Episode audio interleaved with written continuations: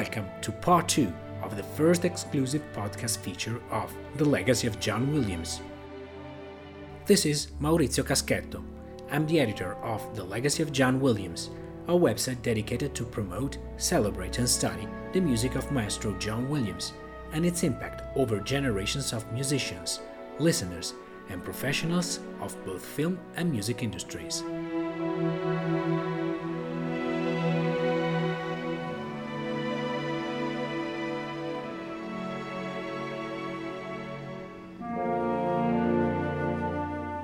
We are back with our interview with soundtrack record producer Mike Matessino, who is here with us to talk about Superman the Movie 40th Anniversary Edition, a new release from La La Land Records of John Williams' masterful score for the 1978 film directed by Richard Donner. Once again, joining us in the conversation is radio presenter and concert producer Tim Burden. In part 2, we talk more about the historical importance of the Richard Donner film and its unforgettable score, while also reflecting on the legacy of John Williams. We'll also present some exclusive unreleased music from this new release.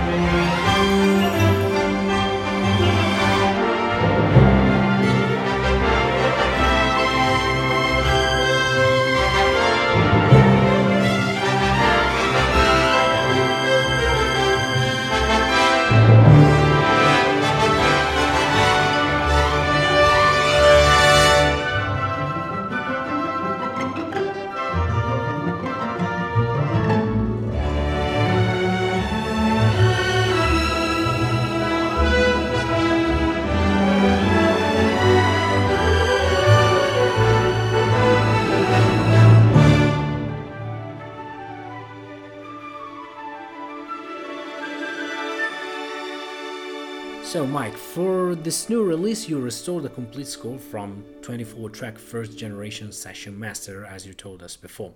And in this process you also discover stuff that is completely unreleased so far, isn't it? Oh, yes, which we didn't know if it had been recorded or not.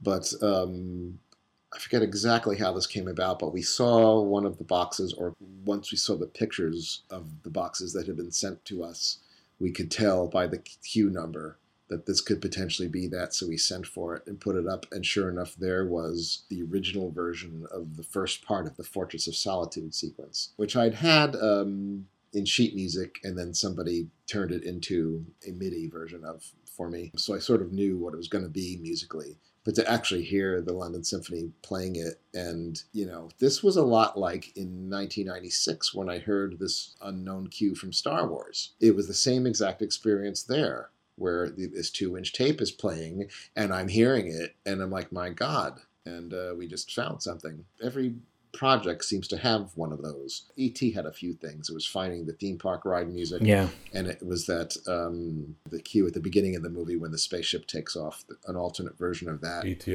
Alone. There was this wonderful cue from Close Encounters called The Approach. Oh, yeah. That ended up on that release. So it's like every project seems to have sort of one of those. And for Superman, it was really that moment of hearing that Binary Sunset from Star Wars. It was like that over again. Standing there in a machine room, watching this 2-inch tape play and hearing this music that we had no idea existed. Yeah. And suddenly there it is. It's kind of like you now have sort of a vision for the whole release and a validity to the effort that you go to, because you just don't know what's out there. It's just astonishing. You think you've found everything, but you never know that you really have.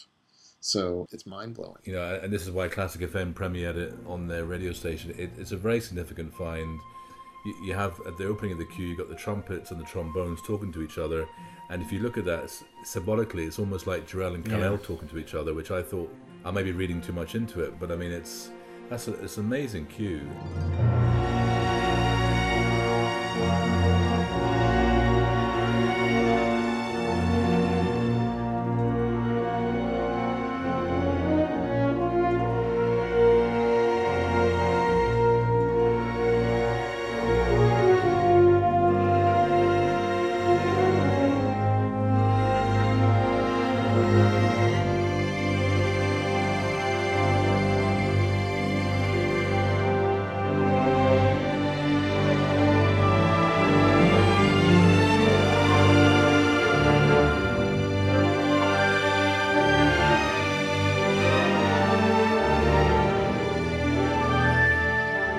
And it's just amazing that it's been sitting, on a tape in Kansas for 40 years. Yeah.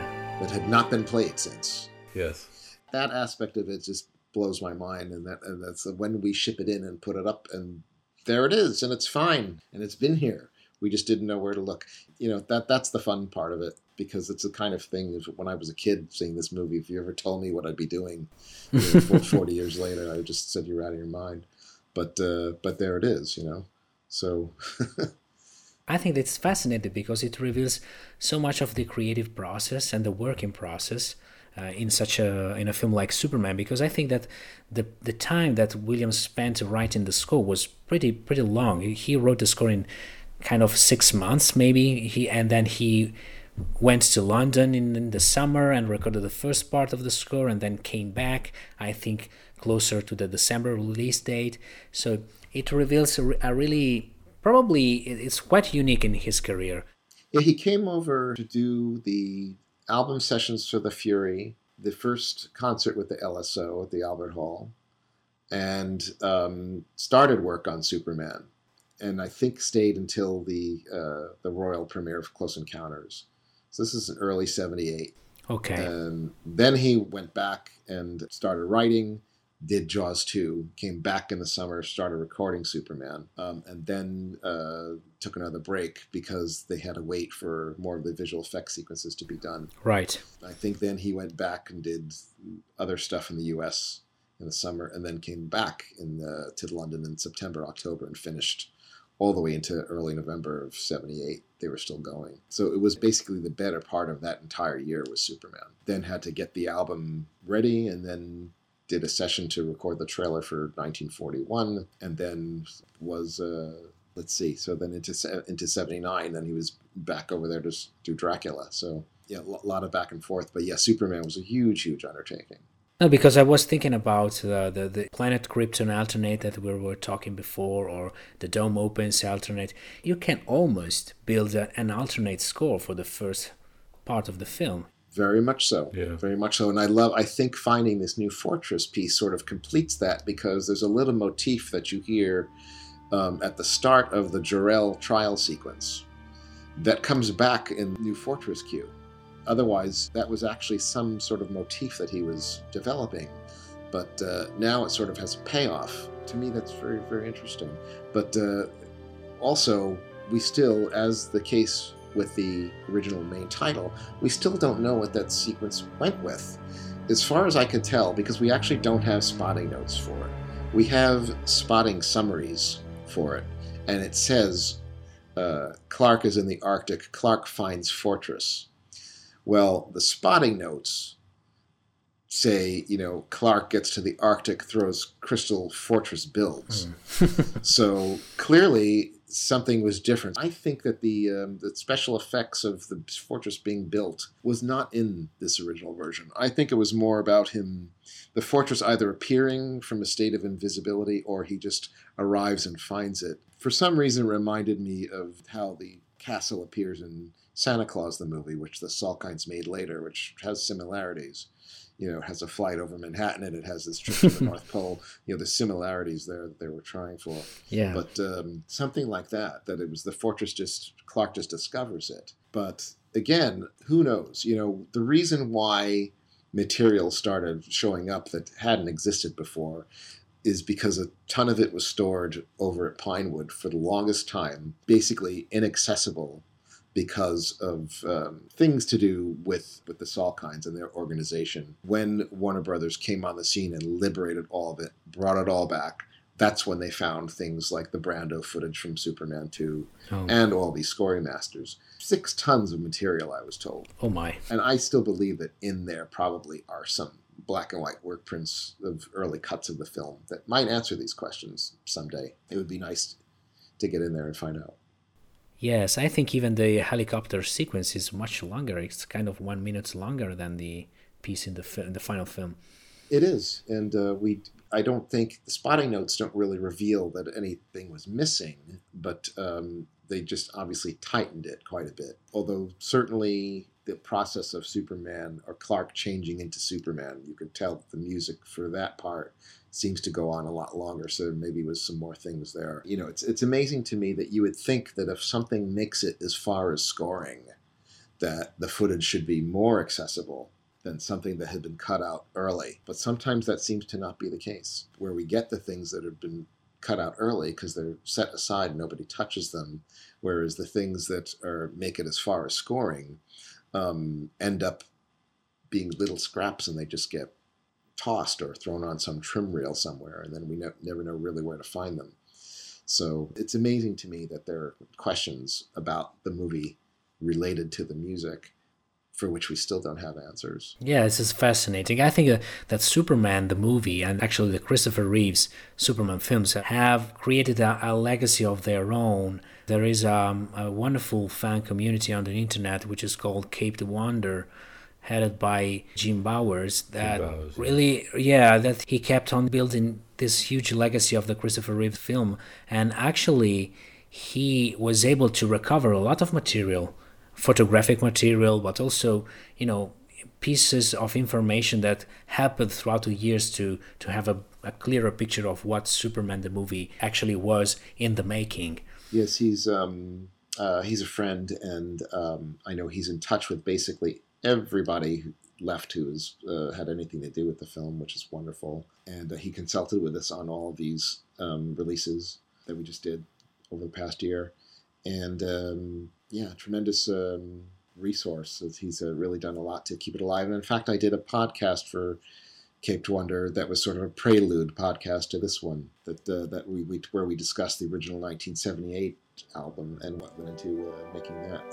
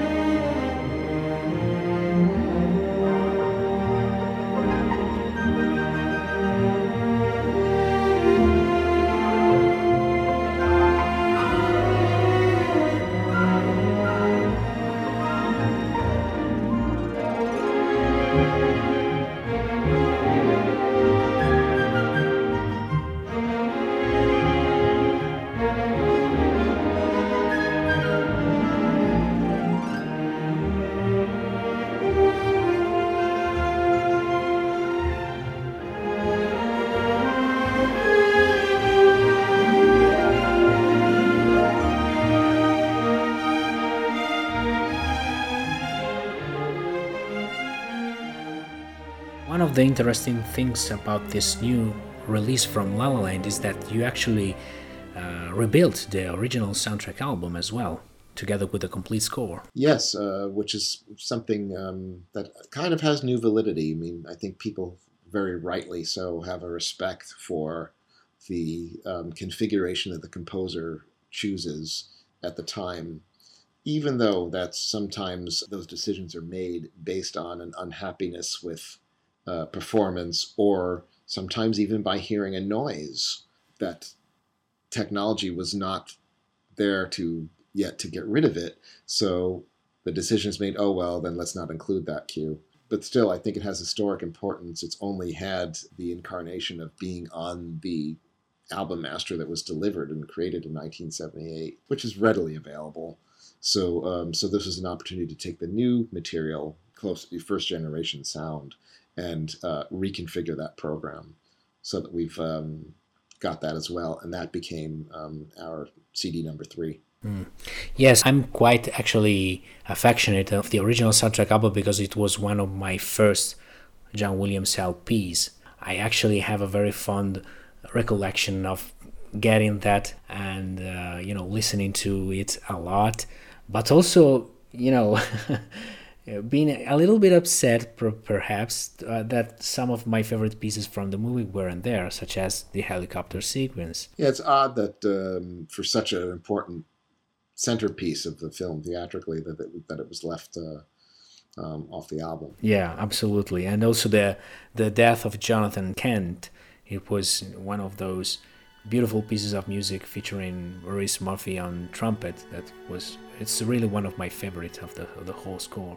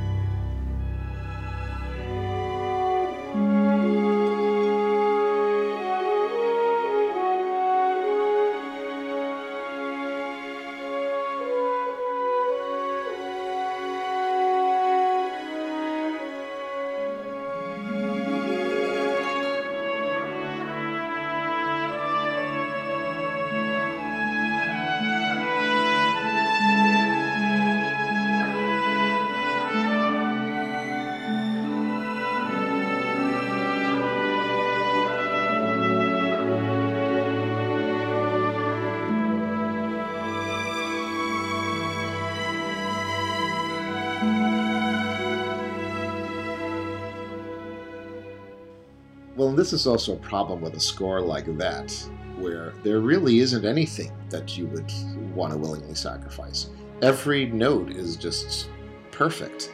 Every scene is scored perfectly. There's no just little kind of droning music or that you could easily dispense. It's like every cue has something happening with it in almost every bar, and all of it put together just tells a story. When you hear the music for the climax of Superman, you know that you're listening to the climax.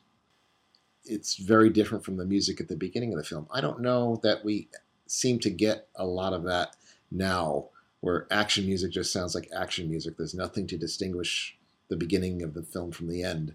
But Superman has a quality about it where there's such a strong, powerful narrative flow. And it's helped quite a bit by the way that the movie's structured, by the Krypton sequence and then the Smallville sequence and then moving to Metropolis. That helps it. But even once you get there, that's what makes, I think, the helicopter scene so joyous, is that the whole score is sort of building to this just as the movie builds to that. Yeah. And then we go on from there. And when you get to that climax, it's just breathtaking to hear and a lot of that music isn't actually used in the film, but it's just breathtaking to listen to. The music actually just creates a narrative of its own, and then reaches that amazingly quiet sequence when Superman finds that he's too late to save Lois. It's just an astounding score. 40 years later, it just continues to astound. When you hear even better quality, it's like you appreciate it all over again, because now you're just hearing even more intricacy, more depth to it.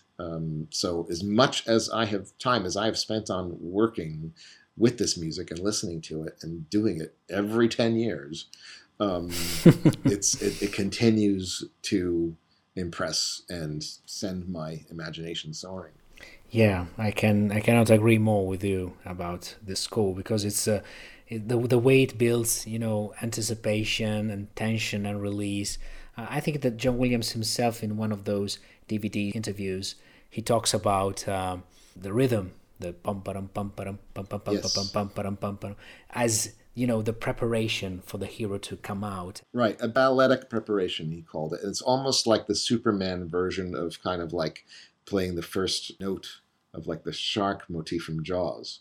It's just a signal that it's coming. Yeah. It doesn't just appear out of nowhere.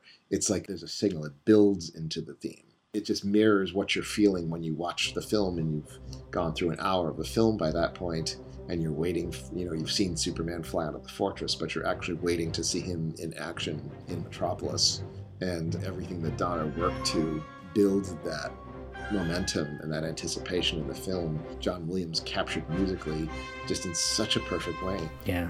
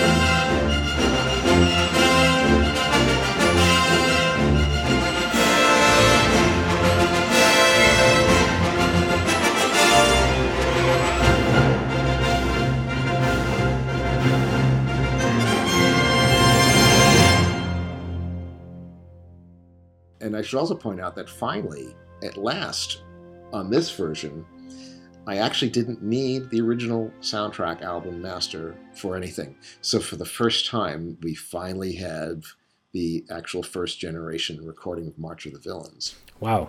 And was able to use put that piece together from this source rather than just repeating the 1978 album master.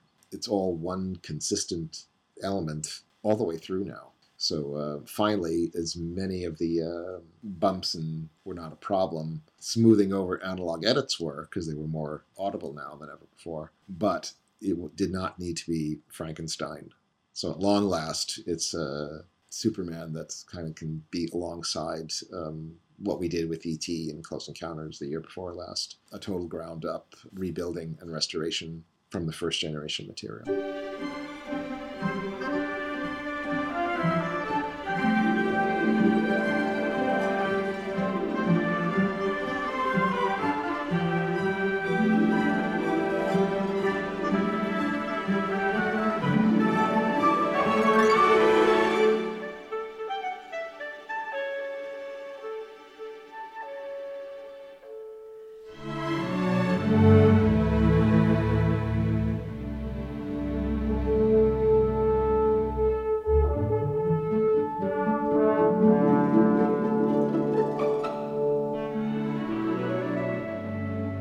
Talking about the width of the sound of the Superman music, I should also mention that the 4K release of the movie was happening this year concurrently. Oh, yeah, yeah, yeah. I don't think that the remix that had been done at the time for Blu-ray is necessarily universally liked. I've always liked the original mix of the film and campaigned very strongly that on this 4K release that they get the original 6-track from the 70mm releases and include that on this release. Not only is it there, but it is the default track, which I was not expecting, but which thrills me. And I think that it's absolutely phenomenal.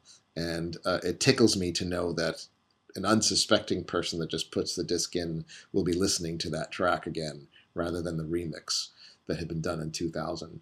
Because what you hear there is, again, this amazing technique that Gordon McCallum and the engineers at Pinewood had basically perfected in this area of mixing the film. And you hear directional dialogue and directional sound effects, a lot of which is not present in the remix that they did. So that was very, very gratifying, in addition to finding the first-generation music masters, to also have the movie get its 4K restoration and come out with, finally, the original audio as we heard it in 1978. That's fascinating, actually. There's, I like very much the way movies were mixed in the late 70s, actually. I'd love also to listen one day to the original 1977 mix of Star Wars, for example, which was very, very unique. Yeah, I would love to hear that myself. I don't know how different it was, since that had been done in Los Angeles with Ben Burt and with the Dolby people on it.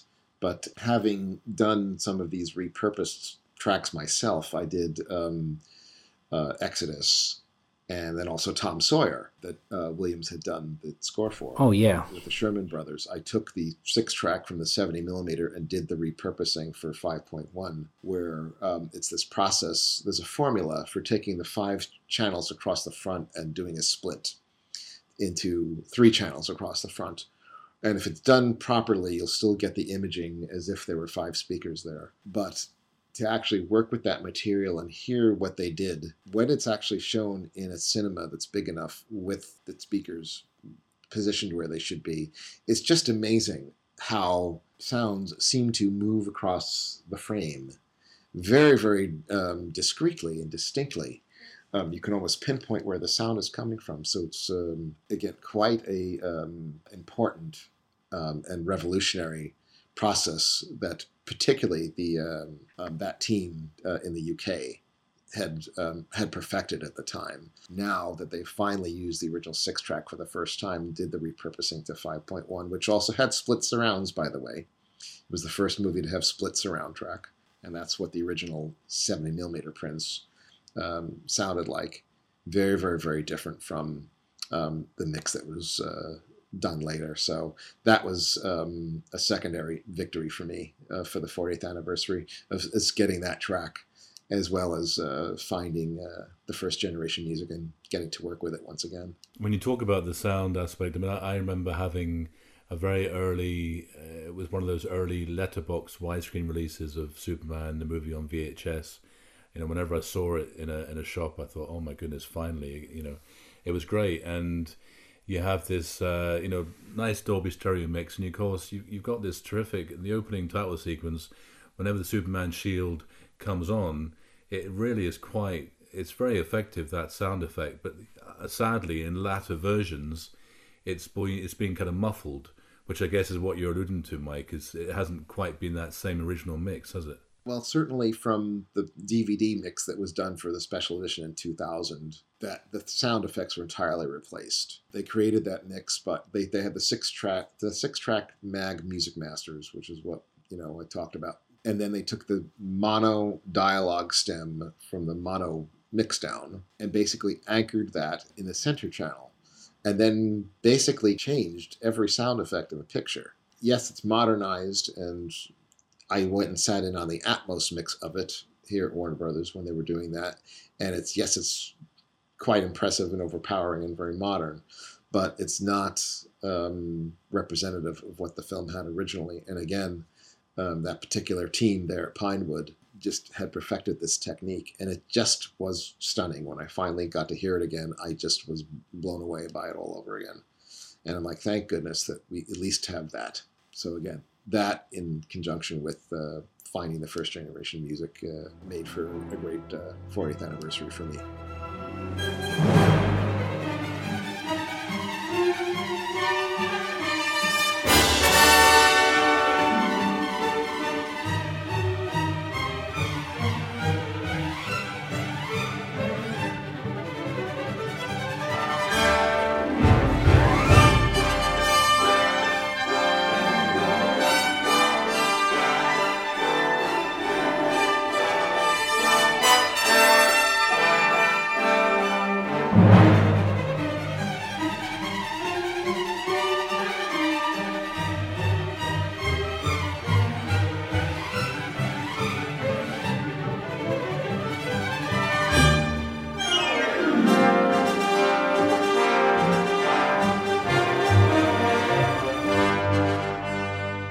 Maurizio and I were talking just a few days ago about, you know, hearing this release. I mean, it really is, as it was touched on, it's striking how the sound quality is so far better. Specifically, I think the Golden Gate Bridge, Rescue Jimmy, you know, even the likes of whenever you hear the original Superman album, like Superfeats has that temporal edit, you know, from Krypton Quake, which I always thought was a perfect edit. I mean, I don't know if you both agree, but it actually works really well, doesn't it? Absolutely, yeah.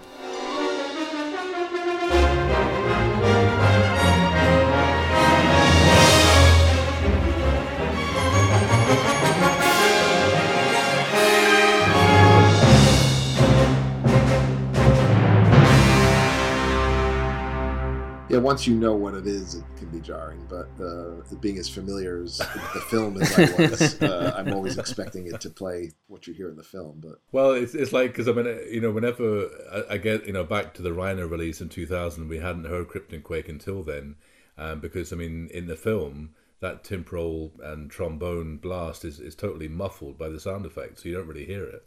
I don't think it's used in the theatrical version at all. Is it dialed out, isn't it? It's dialed out. Yeah, okay. I think so. Yeah. Yes, well, because it actually is a reel change there. We go to reel 2 there, so there was very little point in continuing the music is maybe what they felt. As you cut to that long shot of the sun and it's about to explode, you're at the start of the second reel. So it's not there at all. But on the TV cut, it was put back in. Right. And then, of course, about, what is it, almost 2 years now, we got the long extended cut from Warner Archives, where they put a lot of the music went back in for that mix. So that was quite interesting. Yeah, especially in the Krypton sequences.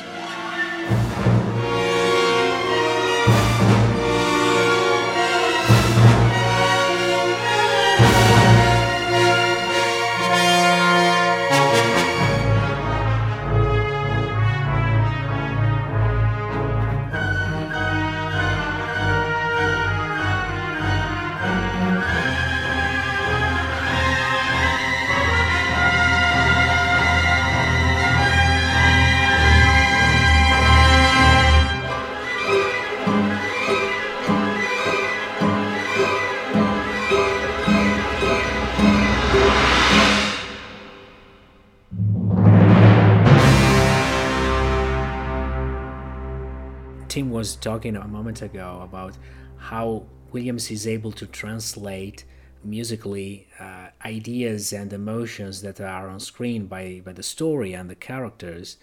It's a very interesting one in Superman, because I think he was able to score not just the story and the character, but also the mythology of Superman. Yeah. Oh, I've said that many times. That's the genius of him, is that he didn't just score that particular narrative. He scored the whole myth.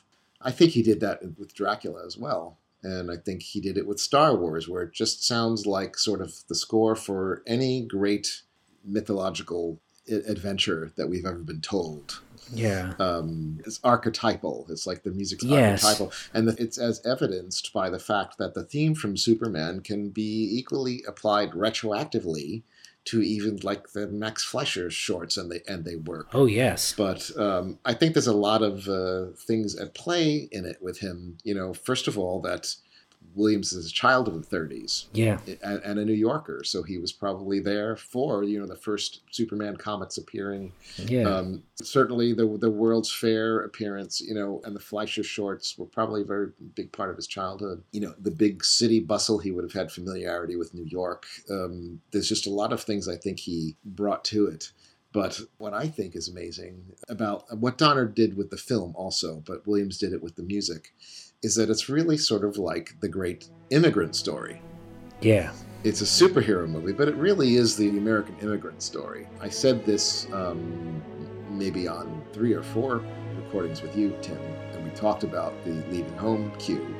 And as I said, it's like the scene itself is the story of anybody who reaches that point of saying to the parents, I'm moving out. Yeah.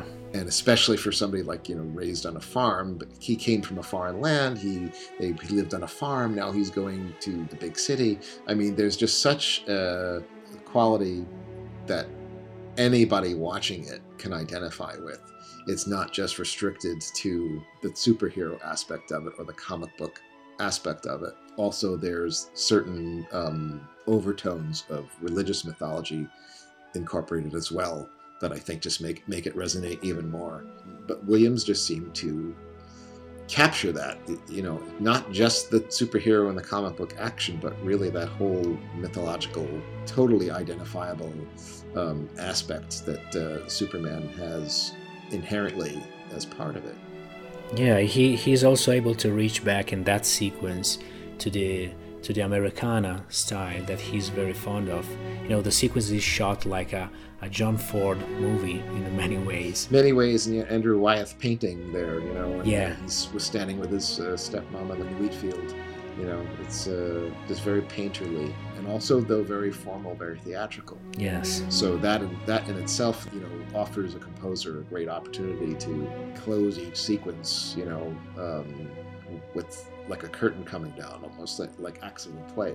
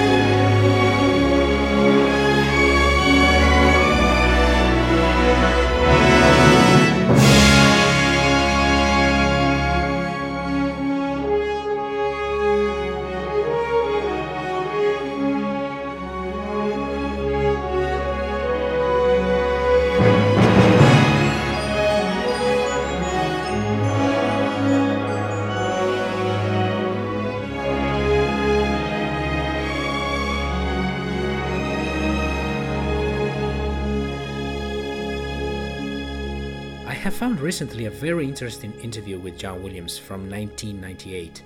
It was done by journalist Ian Lace. In this interview, he's asked a couple of questions about Superman, and specifically about the leaving home cue. Talking with the composer, Ian Lace suggested that the piece carried a nostalgia for the American heartland, together with a feeling of the vulnerability, the essential loneliness of Superman. And he asked Williams if he had these thoughts in mind. Williams concurred and said, quote, "But not so much with the loneliness. That's a very interesting aspect. I think I was thinking more of his lineage and his youth and the expanse of the country, which was beautifully photographed, to contrast with the extraplanetary aspects of his life. The London Symphony Orchestra responded marvelously to produce a splendid sound." It's a very interesting quote, isn't it? Yes.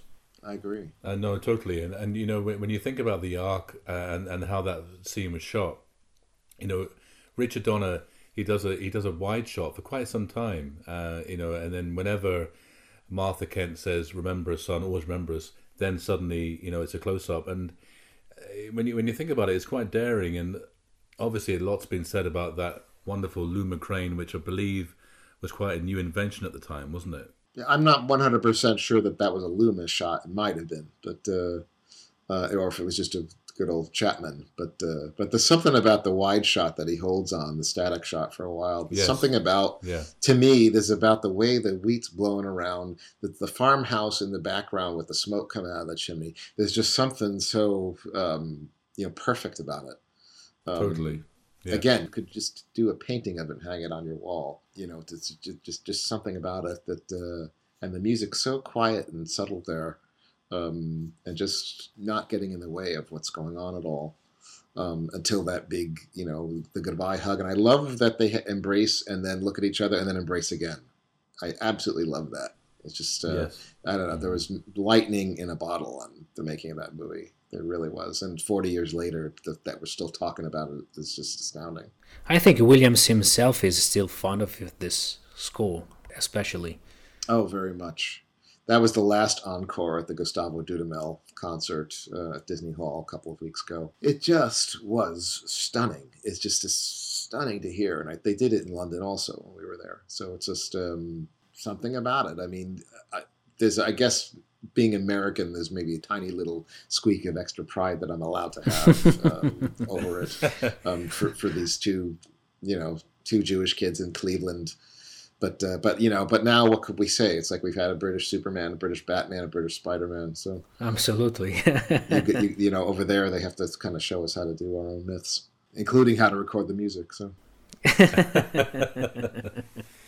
Well, there's so much said. I think it's worth mentioning, isn't it, Maurizio, that the 43-page booklet. Yes, absolutely. Certainly worth highlighting. Obviously, the cue information, recording information is great to see, as you mentioned earlier. And then also, there's a quote. Hopefully, I'm quoting it right. I think you say, Mike, where Williams' score for Superman exhibits like a thematic cohesion and a flow that benefits from the kind of theatrical structure of Richard Donner's film. I think I'm paraphrasing, but do you remember what you wrote? Yeah, I think you got it pretty close. The cue chart came about because I eliminated all of the extensive track-by-track material from the FSM book, which when I went back to those files and moved everything to a new file to start working on it and started with just what was about the first movie, it was 20,000 words. So it was a process of cutting down. And then, so it's all based on what was in the box set booklet, or the book, I should say. But a lot had to be left out, and that's why I maintain that the book from the FSM set still has value if you need a historical reference that has a lot of detail. That book still has value for that reason. But I mean, in terms of what actually accompanies this new 3 CD set, we kept as much as we could that was sort of essential to provide the right context for what you're going to be listening to, which is really just a finally nice, clean presentation of the score as he originally completed it, followed by alternates, and then a disc 3 of the original 1978 album, all in the same consistent quality across the board. So I couldn't be happier. I'm so glad that it's at last coming out. And it also is important to me that we found this material and that it was actually transferred and digitized and is preserved. And when I, as part of going through the process of cleaning it up and perfecting it, I did create an archive of the finished cues that now exists within the studio for any future use that they might need for theme parks or future work on the film or whatever. We now have that in super high quality. So that's a very important aspect of this process to me, is that these things get saved. I think that it's probably one of the best movies that would lend itself very greatly to our live concert presentation, I think.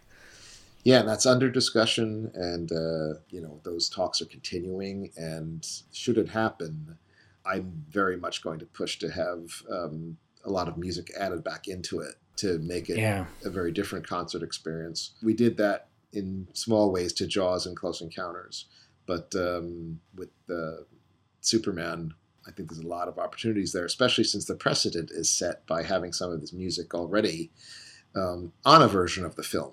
When you watch that extended 3 hour plus cut, you see a lot of that music. So there's some great opportunities to make the concert experience very, very distinctive from watching the film. Wouldn't it be so effective from a dramatic standpoint if the helicopter sequence was the end of Act One? I'm just trying to think, but that would work, wouldn't it? Because, I mean, the audience is on a high, they've heard the theme, and then... Would you guys both agree? Is that the good way to end the first half? I guess it could. That might have, you know, in my mind, I think it's after Air Force One is where it will come.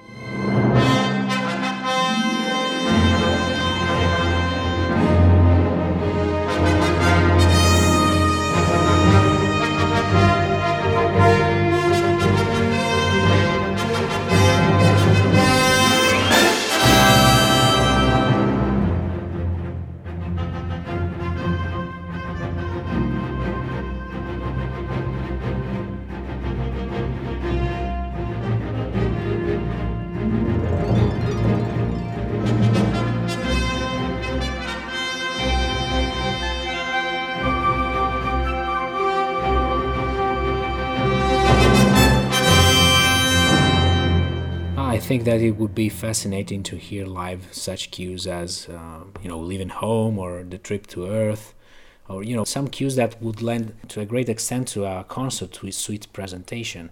I think that it's one of the things that I miss the most from John Williams is that he did just the main title theme and the low theme as a concert suites, but he never performed, I think, the March of the Villains or... Never, really? Other cues. Never March of the Villains?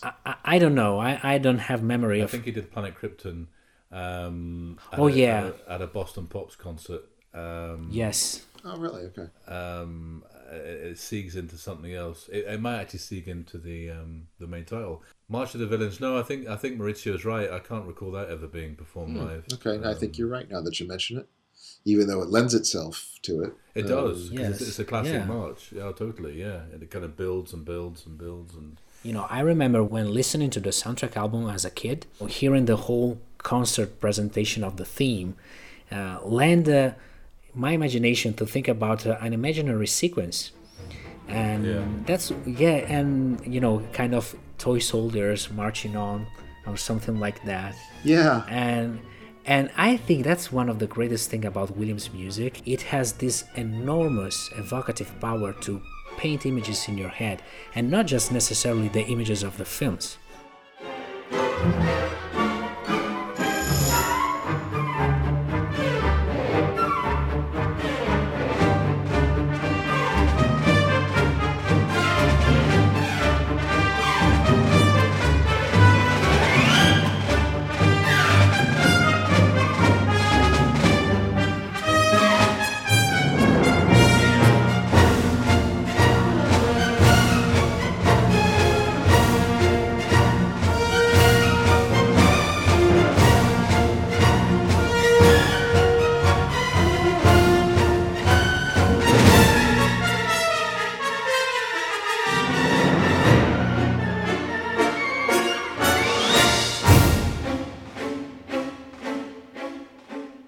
Absolutely does. I think he does the Harry Potter scores also.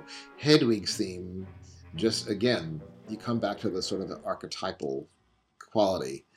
It just feels like this encapsulates any thought you've ever had about magic and sorcery and witches and wizards. It's all there in this one piece. It almost feels like it must have existed already. Yeah. You know, that it must be something from the 18th century that we just never discovered, or 19th century, and that it's existed in some way and has just then been unearthed. He just suddenly writes something new and original, but it has this feeling of history. It has the ages. You could just detect sort of the history of storytelling. On some of these pieces when he writes them. You just feel it. He just taps back into it, to whatever the things that influence the story in the first place. He taps into that. Yeah, it's similar to what Richard Donner said about the Superman theme. And I may have asked you this already at NBC Universal that day in London, but Did you ever hear the take whenever Richard Donner came onto the stage and kind of ruined the take by saying you're a genius? No, it's an urban myth. Oh, is it? Okay, right. My best guess would now be that happened at a rehearsal. Right. Okay. Assuming this is the original version of the main title, I've now heard all of the first takes. I've heard take one, and there's nothing worth applauding there. It sounds like they all just got back from the Rose and Crown.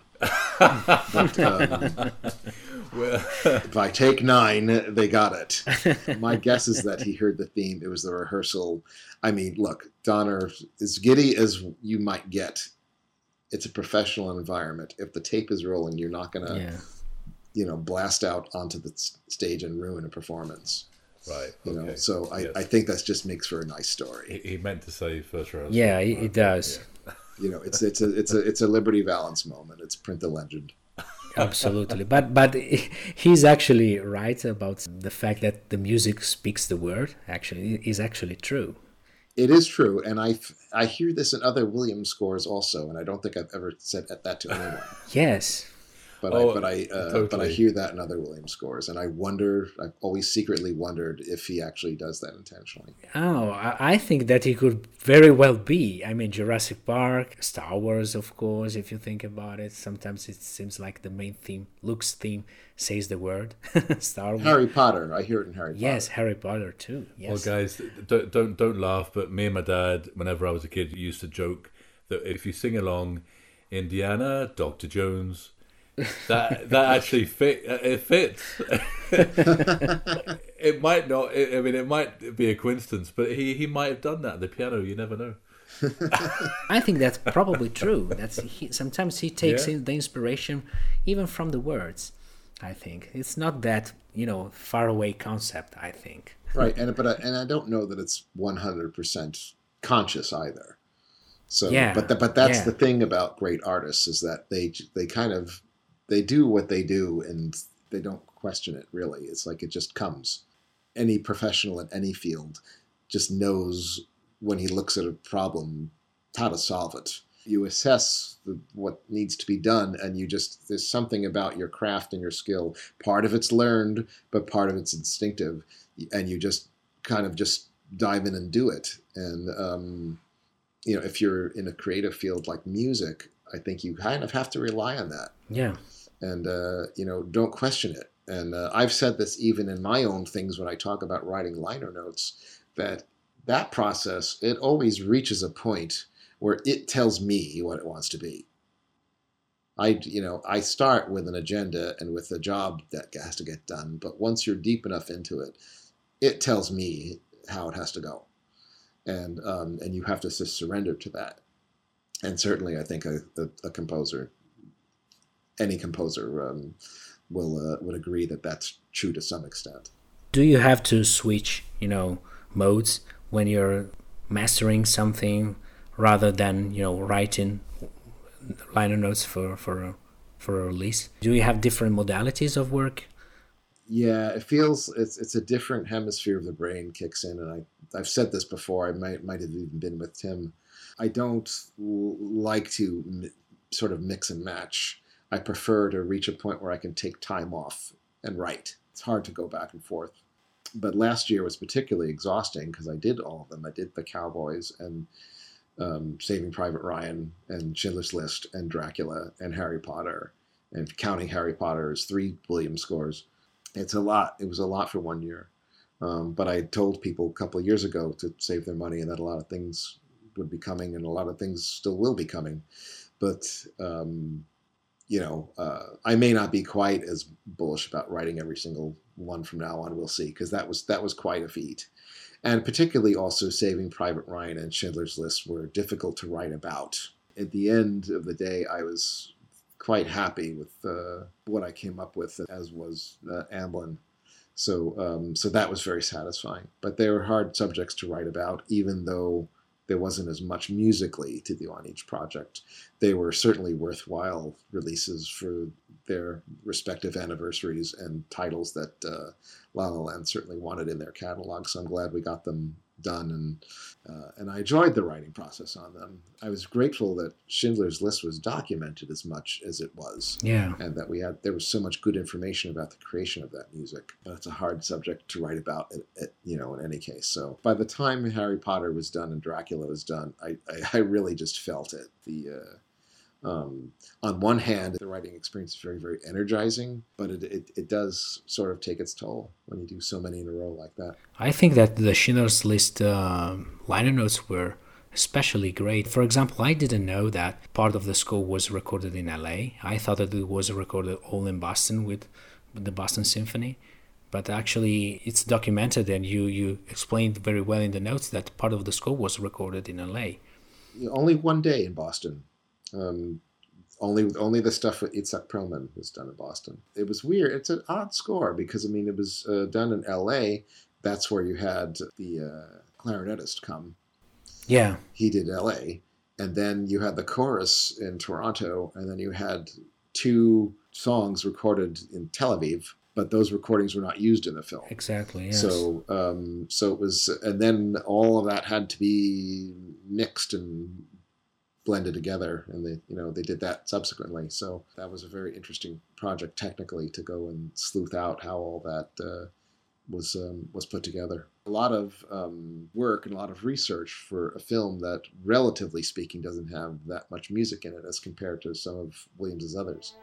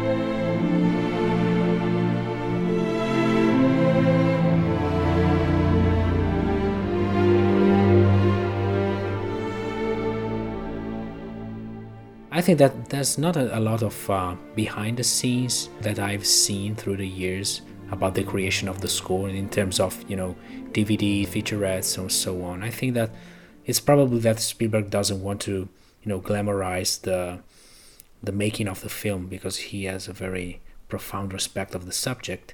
Right. So, but I think that it would be fascinating to see some of the scoring session footage. It would be, and I don't know to what degree he was running around with his camera then as he had been previous. I think it was a very calm, quiet, subdued session. It's the same reason why we didn't put source music on the soundtrack release, because it just would trivialize it. But in terms of like a peek behind the scenes of the film itself, I was very surprised, pleasantly so, when Susan Lacey's documentary about Spielberg came out, and we actually saw color behind-the-scenes footage.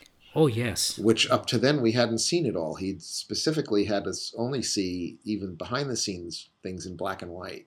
So it's nice when you get the veil pulled back a little bit. But I guess the thought is to not, over-trivialize it. So I was just glad that he talked to Richard Dyer so much. And boy, it's like there's an idea. It's like somebody should just collect. Maybe you could do this. Maybe your website could do it. If we could just collect like all of the Richard Dyer Boston Globe articles on John Williams, it's like you'd have a great history put together right there. Absolutely. He had a tremendous access to him throughout those years. And Williams was also very open to talk with him about the projects he was working on in Hollywood. It's always fascinating to hear the composers speak about their projects when their mind is still fresh. Yes, and that's what was great about... I did this to a degree with the Harry Potter also. I wanted all of the recollections from him to be from the time. Yeah. And hear what he said.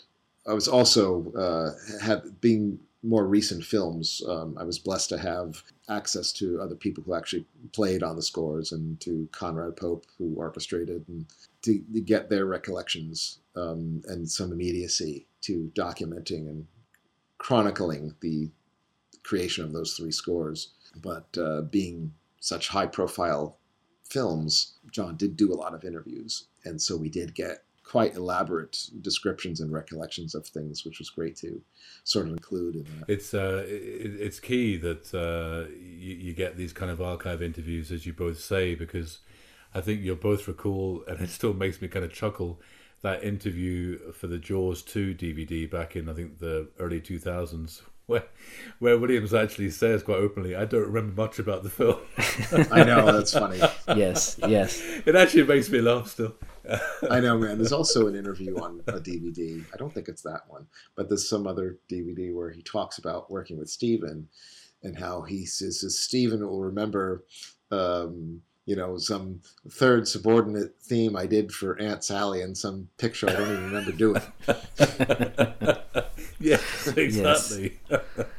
And going back to Superman, it's kind of really coming full circle for me with this new release, because as I was saying before, the 2LP set was one of the very first soundtrack albums I ever got. And before that, Superman was actually probably one of the first VHS I ever got. Mm-hmm. And even before that, I think that Superman, together with Star Wars, was probably the first movie from which I recorded the audio from the TV set, before I had anything like a VHS player recorder or a record player. Me too. Yeah. Me too. I did it as well. Because it was one of the first movies I remember when we got cable television, and this whole astounding idea that a movie would come on your TV and just play uncut and uninterrupted till it was over, was such a revolutionary idea to me. But again, it wasn't till I think sometime in 83 that I first had a VCR. And up to then I was recording audio off the cable television, quite a bit. Yeah, and telling everybody to keep quiet or doing it when nobody was home. Yes. Or I also snuck the tape recorder into movie theaters. Oh, we've all done that. Because when you would think that, it's something's being released and then it's not going to, you're not going to see it again for however long. So yeah, that was just very innocent, happy times back then. Yeah, but I think one of the things that actually taught me to appreciate very much the music and film was that experience of re-listening to the film and really focusing my attention to the music, and of course the dialogue as well, but mainly the music. I agree. So for me, the music was the gateway for the storytelling, and that was a big deal. And it was later when I grew up that I realized how much the music of John Williams helped to shape my own views on storytelling and on movie making and so on. So how much in depth I think we all are to him in that sense. And I'm totally in agreement with that experience. And I mean, it's just the fascinating idea of cinema being audio visual. It's two things sharing the equal ground. But, when you hear about the questions about talking on a cell phone while you're driving and all that stuff. Yes, if your visual information is competing with auditory information, you can't grasp 100%. When you put them together, they might add up to something, and that's what cinema is. But if you listen to a movie and don't look at it, you will hear more. If you look at a movie when you turn the sound off, you will see more. So that's I think one of the things that makes the art form more endlessly compelling is because there's always new layers of it to pull back. And music is the only thing you can really take out and it becomes its own piece of art. Yes. You can't take editing out and then study it separately. It's inherently part of the film. But the music can come out of the film and be its own artistic expression. And that's what makes that so fascinating and why we still continue to talk about it, because it's really music written for a specific purpose, but it also, when it's done well, can take on other qualities and have a life of its own. And it, as we've been saying, it sparks the imagination to other stories, and you just start contemplating the power of music itself, the power of storytelling, you know, mythology, all these other thoughts. Yes. And also how, you know, you don't even have to speak the same language. You could put 10 different people in the room and none of them can understand each other to speak, but you can put on music for all of them and they'll all comprehend it. There's no end of the fascination that it holds for us. Very, very much so. Yeah. I think that this, coupled with that idea that I was talking about before, about the music of John Williams being able to evoke images in your head, in your imagination, even beyond the films themselves. It's really one of the most powerful things in what his legacy is. You just need the music to evoke a certain atmosphere.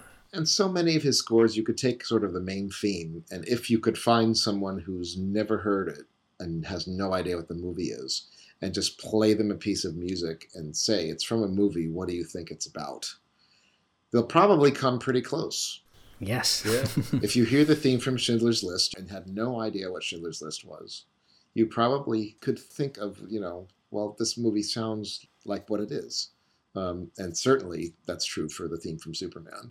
There's no, you know, no way for it really to be anything else. It's not a courtroom drama.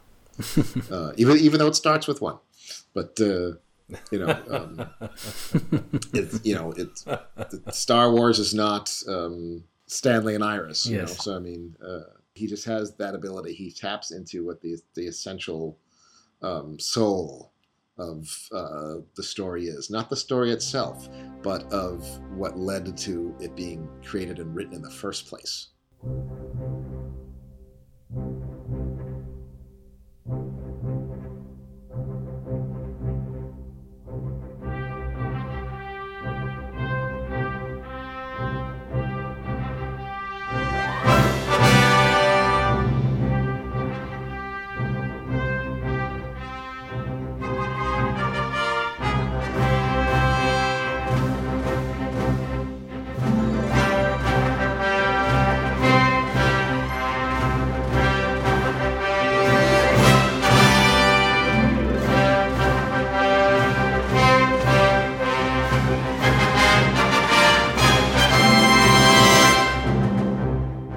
To thank you, Mike, for the great work you are doing. Yeah. Thank you for this new brilliant remastering of Superman the movie, and also thank you for all the great work that you're doing in preserving the legacy of John's music.